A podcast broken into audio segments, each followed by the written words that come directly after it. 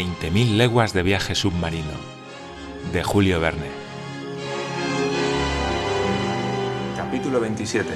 Una perla de 10 millones. No pude apenas dormir aquella noche. Los escualos atravesaban mis sueños. Me parecía tan justa como injusta a la vez esa etimología que hace proceder la palabra francesa con que se designa el tiburón, requin, de la palabra requiem, a las cuatro de la mañana me despertó el steward que el capitán Nemo había puesto especialmente a mi servicio. Me levanté rápidamente, me vestí y pasé al salón donde ya estaba el capitán Nemo. ¿Está usted dispuesto, señor Aronnax? Lo estoy, capitán. Entonces, sígame. ¿Y mis compañeros? Nos están esperando ya.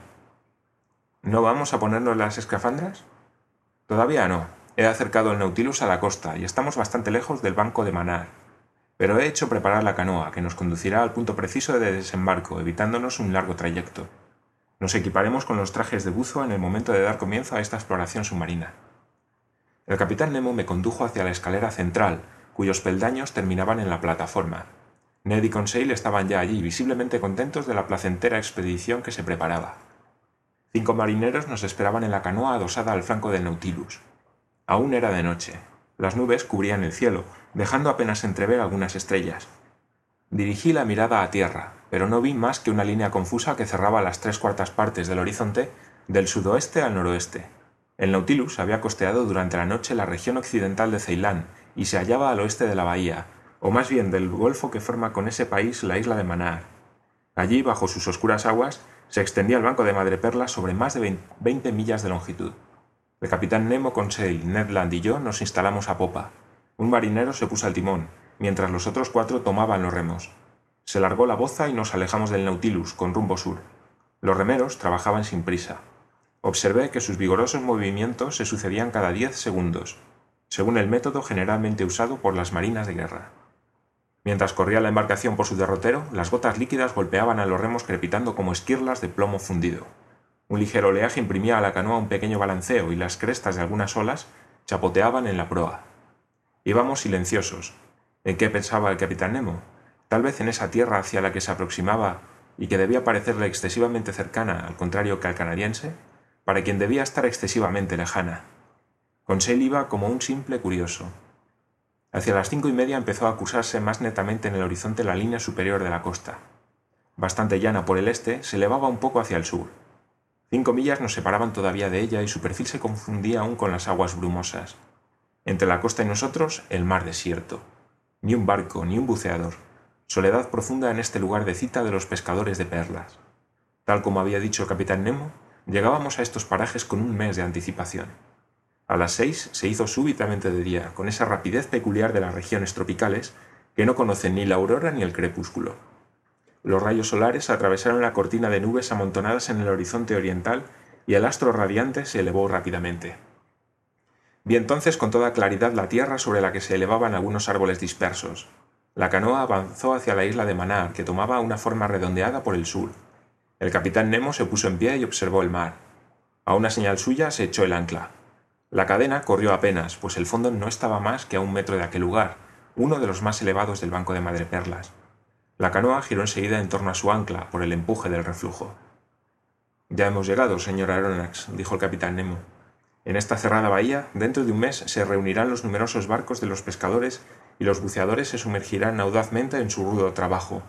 La disposición de la bahía es magnífica para este tipo de pesca, al hallarse abrigada de los vientos. El oleaje no es nunca demasiado fuerte, lo que favorece el trabajo de los buceadores. Vamos a ponernos las escafandras para comenzar nuestra expedición. No respondí, y sin dejar de mirar aquellas aguas sospechosas, comencé a ponerme mi pesado traje marino ayudado por los marineros. El capitán Nemo y mis dos compañeros se estaban vistiendo también. Ninguno de los hombres del Nautilus iba a acompañarnos en esta nueva excursión. No tardamos en hallarnos aprisionados hasta el cuello en los trajes de caucho, con los aparatos de aire fijados a la espalda por los tirantes. En esta ocasión no eran necesarios los aparatos Runcorf. Antes de introducir mi cabeza en la cápsula de cobre, se lo había preguntado al capitán. No nos serían de ninguna utilidad, me había respondido el capitán Nemo. No iremos a grandes profundidades y nos iluminará la luz del sol. Además, no es prudente llevar bajo estas aguas una linterna eléctrica, que podría atraer inopinadamente a algún peligroso habitante. Al decir esto el capitán Nemo, me volví hacia Conseil y Ned Land, pero estos, embutidos ya en su casco metálico, no podían ni oír ni responder. Me quedaba por hacer una última pregunta al capitán Nemo. ¿Y nuestras armas? ¿Los fusiles? ¿Para qué? ¿No atacan los montañeses al oso con un puñal? ¿No es más seguro el acero que el plomo? He aquí un buen cuchillo. Póngaselo en su cinturón y partamos. Miré a mis compañeros y les vi armados como nosotros. Solo que además Ned Land esgrimía un enorme arpón que había depositado en la canoa antes de abandonar el Nautilus. Luego, siguiendo el ejemplo del capitán, me dejé poner la pesada esfera de cobre sobre la cabeza. Nuestros depósitos de aire entraron inmediatamente en actividad. Un instante después, los marineros nos desembarcaron uno tras otro y tocamos pie a metro y medio de profundidad, sobre una arena compacta. El capitán Nemo nos hizo señal de seguirle, y por una suave pendiente desaparecimos bajo el agua. Una vez allí me abandonaron inmediatamente las ideas que atormentaba a mi cerebro, y me hallé completamente tranquilo. La facilidad de mis movimientos aumentó mi confianza, mientras la rareza del espectáculo cautivaba mi imaginación. La luz solar penetraba con suficiente claridad para hacer visible los menores objetos. Al cabo de unos diez minutos de marcha, nos hallábamos a una profundidad de cinco metros y el fondo iba haciéndose llano. A nuestro paso, como una bandada de chochas en una laguna, levantaban el vuelo unos curiosos peces del género de los monópteros, sin otra aleta que la de la cola. Reconocí al javanés, verdadera serpiente de unos ocho decímetros de longitud, de vientre lívido, al que se le confundiría fácilmente con el congrio de no ser por las rayas doradas de sus flancos. En el género de los estromateos, cuyo cuerpo es ovalado y muy comprimido, vi fiatolas de brillantes colores, y con una aleta dorsal como una hoz, peces comestibles que una vez secos y puestos en adobo, sirven para la preparación de un plato excelente llamado caraguade, tranquebars, pertenecientes al género de los apsiforoides, con el cuerpo recubierto de una coraza escamosa dividida en ocho partes longitudinales. La progresiva elevación del sol aumentaba la claridad en el agua. El suelo iba cambiando poco a poco. A la arena fina sucedía una verdadera calzada de rocas redondeadas, revestidas de un tapiz de moluscos y de zoófitos. Entre las numerosas muestras de estas dos ramas, observé placenos de valvas finas y desiguales, especie de ostráceos propios del Mar Rojo y del Océano Índico, lucinas anaranjadas de concha orbicular, tarazas, algunas de esas púrpuras persas que provenían del Nautilus, de un tinte admirable, múrices de 15 centímetros de largo que se erguían bajo el agua como manos dispuestas a hacer presa, las turbinelas, vulgarmente llamadas dientes de perro, erizadas de espinas, língulas anatinas, conchas comestibles que alimentan los mercados del Indostán, pelagias panópidas, ligeramente luminosas y admirables oculinas fiabeliformes, magníficos abanicos que forman una de las más ricas arborizaciones de estos mares. En medio de estas plantas vivas y bajo los ramajes de los hidrófitos corrían legiones de torpes articulados, raninas dentadas con sus caparazones en forma de triángulo un poco redondeado, virgos propios de estos parajes y horribles partenopes de aspecto verdaderamente repugnante. No menos horroroso era el enorme cangrejo que encontré varias veces, el mismo que fuera observado y descrito por Darwin. Un cangrejo enorme al que la naturaleza ha dado el instinto y la fuerza necesarios para alimentarse de nueces de coco. Trepa por los árboles de la orilla y hace caer los cocos que se rajan con el golpe, y ya en el suelo los abre con sus poderosas pinzas. Bajo el agua el cangrejo corría con una gran agilidad que contrastaba con el lento desplazamiento entre las rocas de los quelonios que abundan en estas aguas del Malabar. Hacia las siete llegábamos por fin al banco de madreperlas en que éstas reproducen por millones. Estos preciosos moluscos se adherían fuertemente a las rocas por ese viso de color oscuro que les impide desplazarse. En esto las ostras son inferiores a las almejas, a las que la naturaleza no ha rehusado toda facultad de locomoción. La meleagrina o madreperla, cuyas valvas son casi iguales, se presenta bajo la forma de una concha redondeada, de paredes muy espesas y muy rugosas por fuera, algunas de ellas estaban formadas por varias capas y surcadas de bandas verduzcas irradiadas desde la punta. Eran ostras jóvenes. Las otras, de superficie ruda y negra, que medían hasta 15 centímetros de anchura, tenían 10 años y aún más edad. El capitán Nemo me indicó con la mano ese prodigioso amontonamiento de madreperlas, una mina verdaderamente inagotable, pues la fuerza creadora de la naturaleza supera al instinto destructivo del hombre. Fiel a ese instinto, Ned Land se apresuraba a llenar con los más hermosos ejemplares un saquito que había tomado consigo. Pero no podíamos detenernos. Había que seguir al capitán, que parecía dirigirse por senderos tan solo por él conocidos. El suelo ascendía sensiblemente y a veces al elevar el brazo lo sacaba por encima de la superficie del agua. Luego el nivel del banco descendió de nuevo caprichosamente. A menudo debíamos contornear altas rocas de formas piramidales. En sus oscuras anfractuosidades, grandes crustáceos apostados sobre sus altas patas como máquinas de guerra, nos miraban con sus ojos fijos, y bajo nuestros pies reptaban diversas clases de nereidos alargando desmesuradamente sus antenas y sus cirros tentaculares. De repente se abrió ante nosotros una vasta gruta excavada en un pintoresco conglomerado de rocas tapizadas de flora submarina. En un primer momento la gruta me pareció profundamente oscura. Los rayos solares parecían apagarse en ella por degradaciones sucesivas. Su vaga transparencia no era ya más que luz ahogada. El capitán Nemo entró en ella, y nosotros le seguimos. Mis ojos se acostumbraron pronto a esas tinieblas relativas. Distinguí los arranques de la bóveda, muy caprichosamente torneados, sobre pilares naturales sólidamente sustentados en su base granítica, como las pesadas columnas de la arquitectura toscana. ¿Por qué razón nuestro incomprensible guía nos llevaba al fondo de aquella cripta submarina? Pronto iba a saberlo. Tras descender una pendiente bastante pronunciada, llegamos al fondo de una especie de pozo circular. Allí se detuvo el capitán Nemo y nos hizo una indicación con la mano. Lo indicado era una ostra de una dimensión extraordinaria, una tridacna gigantesca, una pila que habría podido contener un lago de agua bendita, un pilón de más de dos metros de anchura y consecuentemente más grande que la que adornaba el salón del Nautilus. Me acerqué a aquel molusco fenomenal. Estaba adherido por su viso a una gran piedra granítica y se desarrollaba aisladamente allí en las aguas tranquilas de la gruta. Estimé el peso de esa tridacna en no menos de 300 kilos. Una ostra semejante debe contener unos 15 kilos de carne y haría falta el estómago de un gargantúa para comerse unas cuantas docenas. El capitán Nemo conocía evidentemente la existencia de la ostra. No era la primera vez que la visitaba. Yo pensé que al conducirnos a ese lugar quería mostrarnos simplemente una curiosidad natural. Me equivocaba. El capitán Nemo tenía un interés particular por comprobar el estado actual de la tridacna. Las dos valvas del molusco estaban entreabiertas. El capitán se aproximó e introdujo su puñal entre las conchas para impedir que se cerraran. Luego, con la mano, levantó la túnica membranosa con franjas en los bordes que formaban el manto del animal. Entre los pliegues foliáceos vi una perla libre del tamaño de un coco. Su forma globular, su perfecta limpidez, su admirable oriente hacían de ella una joya de un precio inestimable. Llevado de la curiosidad, extendí la mano para cogerla, para sopesarla, para palparla. Pero el capitán Nemo me contuvo con un gesto negativo, y retirando su cuchillo con un rápido gesto, dejó que las valvas se cerraran súbitamente. Comprendí entonces que el designio del capitán Nemo al dejar la perla era la de permitirle aumentar su tamaño, cada año, la secreción del molusco añadía nuevas capas concéntricas. Solo el capitán Nemo conocía la gruta en la que maduraba ese admirable fruto de la naturaleza. El capitán Nemo la criaba, por así decirlo, a fin de trasladarla un día a su precioso museo.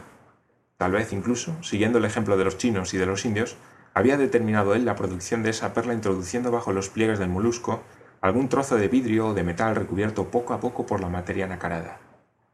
En todo caso, la comparación de esa perla con las que yo conocía y con las que brillaban en la colección del capitán me daba un valor no inferior a diez millones de francos. Soberbia curiosidad natural y no joya de lujo, pues no había orejas femeninas que pudieran con ella. La visita a la opulenta ostra había terminado. El capitán Nemo salió de la gruta y tras él ascendimos al banco de madreperlas, en medio de la claridad del agua no turbada aún por el trabajo de los buceadores. Íbamos cada uno por nuestro lado, paseándonos, deteniéndonos o alejándonos a capricho. Yo iba ya absolutamente despreocupado de los peligros que mi imaginación había exagerado tan ridículamente. Los fondos se acercaban sensiblemente a la superficie, hasta que mi cabeza emergió del agua. Conseil se unió a mí y pegando su esfera metálica a la mía me saludó amistosamente con los ojos. Pero la elevación del fondo se limitaba a unas cuantas toesas, y pronto nos hallamos nuevamente en nuestro elemento, pues creo tener ya el derecho de denominarlo así. Apenas habrían pasado diez minutos cuando el capitán Nemo se detuvo súbitamente. Creí que hacía alto para volver, pero no fue así. Con un gesto nos ordenó que nos situáramos a su lado, en el fondo de una amplia anfractuosidad. Su mano nos indicó algo en la masa líquida. Miré atentamente y vi a unos cinco metros de distancia una sombra que descendía hacia el fondo. La inquietante idea de los tiburones volvió a pasar por mi mente. Pero me equivocaba. No teníamos que habérnoslas con esos monstruos del océano. Era un hombre, un hombre vivo, un indio, un negro, un pescador, un pobre diablo, sin duda, que venía a la rebusca antes de la cosecha. Vi la quilla de su bote algunos pies por encima de su cabeza. El hombre se sumergía y ascendía sucesivamente. Una piedra entre los pies ligada a su bote por una cuerda constituía todo su equipamiento técnico para descender más rápidamente hacia el fondo del mar. Una vez llegado al fondo, a unos cinco metros de profundidad, se precipitaba a coger de rodillas y a llenar su bolsa de todas las madreperlas que podía. Luego se remontaba, vaciaba su bolsa y recomenzaba su operación, que no duraba más que treinta segundos. No podía vernos el buceador por hurtarnos a sus miradas la sombra de la roca. Por otra parte, ¿cómo hubiera podido sospechar ese pobre indio que unos hombres, sus semejantes, pudiesen estar allí, bajo el agua, espiando sus movimientos sin perder un detalle de su pesca? No recogía más que una decena de madreperlas en cada inmersión, pues había que arrancarlas del banco al que se agarraban por su fuerte viso. ¿Y cuántas de aquellas ostras por las que arriesgaba su vida estaban privadas de perlas? Yo le observaba con una profunda atención. Realizaba sus maniobras con gran regularidad desde hacía ya media hora, sin que ningún peligro pareciera amenazarle. Iba yo familiarizándome con el espectáculo de su actividad, cuando de repente, en un momento en que se hallaba arrodillado en el suelo, le vi hacer un gesto de espanto, levantarse y tomar impulso para subir a la superficie. La sombra gigantesca que apareció por encima del buceador me hizo comprender su espanto. Era la de un tiburón de gran envergadura que avanzaba diagonalmente, con la mirada encendida y las mandíbulas abiertas. Me sentí sobrecogido de horror, incapaz de todo movimiento. El voraz animal se lanzó hacia el indio, quien se echó a un lado y pudo evitar así la mordedura del tiburón, pero no su coletazo, que le golpeó en el pecho y le derribó al suelo. Apenas había durado unos segundos la terrible escena. El tiburón se revolvió y se disponía a cortar al indio en dos cuando sentí al capitán Nemo erguirse a mi lado y avanzar directamente hacia el monstruo, puñal en mano, dispuesto a luchar cuerpo a cuerpo con él. En el momento en que iba a despedazar al desgraciado pescador, el escualo advirtió la presencia de su adversario y se dirigió derecho a él. Aún estoy viendo la postura del capitán Nemo. Replegado en sí mismo, esperaba con extraordinaria sangre fría la acometida del formidable escualo. Cuando éste se precipitó contra él, el capitán se echó a un lado con una prodigiosa agilidad, evitó el choque y le hundió su puñal en el vientre. Pero con ese golpe no acabó, sino que comenzó el combate, un combate terrible. El tiburón había rugido, si se puede decir así. Salía a oleadas la sangre de su herida. El mar se tiñó de rojo y no vi nada más a través de aquel líquido opaco. Nada más hasta que, en el momento en que se aclaró algo el agua, hallamos al audaz capitán agarrado a una de las aletas del animal, luchando cuerpo a cuerpo, asestándole una serie de puñaladas al vientre, pero sin poder darle el golpe definitivo, es decir, alcanzarle en pleno corazón. Al debatirse, el escualo agitaba furiosamente el agua, y las trompas que producía estuvieron a punto de derribarme. Yo hubiera querido socorrer al capitán, pero el espanto me clavaba al suelo. Miraba despavorido y veía modificarse las fases de la lucha. Derribado por la fuerza inmensa de aquella masa, el capitán cayó al suelo. Las mandíbulas del tiburón se abrieron desmesuradamente como una guillotina, y en ellas hubiera acabado el capitán si rápido como el rayo Ned Land, arpón en mano, no hubiera golpeado con él al tiburón. El agua se ahogó en una masa de sangre agitada con un indescriptible furor por los movimientos del escualo. Ned Land no había fallado el golpe. Eran los estertores del monstruo. Golpeado en el corazón, se debatía en unos espasmos espantosos que convulsionaban el agua con una violencia tal que Conseil cayó al suelo. Mientras tanto, Ned Land ayudaba a incorporarse al capitán, que estaba indemne. El capitán Nemo se dirigió inmediatamente hacia el indio, cortó la cuerda que le ataba a la piedra, lo tomó en sus brazos y de un vigoroso golpe de talón ascendió a la superficie del mar, seguido de nosotros tres. En algunos instantes, milagrosamente salvados, alcanzamos la barca del pescador. El primer cuidado del capitán fue el de reanimar al infortunado pescador. No sabía yo si lo lograría, aunque así lo esperaba porque su inmersión no había sido demasiado larga. Pero el coletazo del tiburón podía haberle herido de muerte. Afortunadamente, vi como poco a poco iba reanimándose bajo las vigorosas fricciones de Conseil y del capitán. El hombre abrió los ojos. Cuán grande debió ser su sorpresa, incluso su espanto, al ver las cuatro cabezas de cobre que se inclinaban sobre él. ¿Y qué pudo pensar cuando el capitán Nemo le puso en la mano un saquito de perlas que había sacado de un bolsillo de su traje? El pobre indio de Ceilán aceptó con una mano temblorosa la magnífica limosna del hombre de las aguas. Sus ojos desencajados indicaban que no sabían a qué seres sobrehumanos debía a la vez la fortuna y la vida. A una señal del capitán nos sumergimos nuevamente y siguiendo el camino ya recorrido, al cabo de media hora de marcha encontramos el ancla que fijaba al suelo la canoa del Nautilus. Una vez embarcados, nos desembarazamos de nuestras escafandras con la ayuda de los marineros. Las primeras palabras del capitán fueron para el canadiense. Gracias, señor Land. Es mi desquite, capitán, respondió Ned Land. ¿Se lo debía? Un asomo de sonrisa afloró a los labios del capitán. Eso fue todo. Al Nautilus, ordenó. La embarcación se deslizaba rápidamente. Algunos minutos después vimos el cadáver del tiburón flotando sobre el agua. Por el color negro de la extremidad de sus aletas reconocía el terrible melanóptero del mar de las Indias, de la especie de los tiburones propiamente dichos. Su longitud sobrepasaba los 25 pies. Su enorme boca ocupaba el tercio de su cuerpo. Era un adulto, como se veía por las seis hileras de dientes en forma de triángulos isósceles sobre la mandíbula superior. Conseil le miraba con un interés científico, y estoy seguro de que lo clasificaba, no sin razón, en la clase de los cartilaginosos, orden de los condropterigios, de branquias fijas, familia de los seláceos, género de los escualos. Mientras miraba yo aquella masa inerte, una docena de esos voraces melanópteros apareció de repente en torno a nuestra embarcación, pero sin preocuparse de nosotros, se lanzaron sobre el cadáver y se disputaron sus pedazos y hasta sus jirones. A las ocho y media estábamos ya de regreso a bordo del Nautilus. Allí pude reflexionar ya con calma sobre los incidentes de nuestra excursión al Banco de Mananá. Dos conclusiones se derivaban inevitablemente de esos incidentes. La demostración por el capitán Nemo de su audacia sin igual, por una parte, y por otra, la de su abnegación por un ser humano, por uno de los representantes de la especie de la que él huía bajo los mares. Dijera lo que dijese, ese hombre extraño no había conseguido matar en él sus sentimientos, su humanidad. Al hacerle esta observación, él me respondió con estas palabras no exentas de una cierta emoción. Ese indio, señor profesor, es un habitante del país de los oprimidos, y yo soy aún, y lo seré hasta mi muerte, de ese país.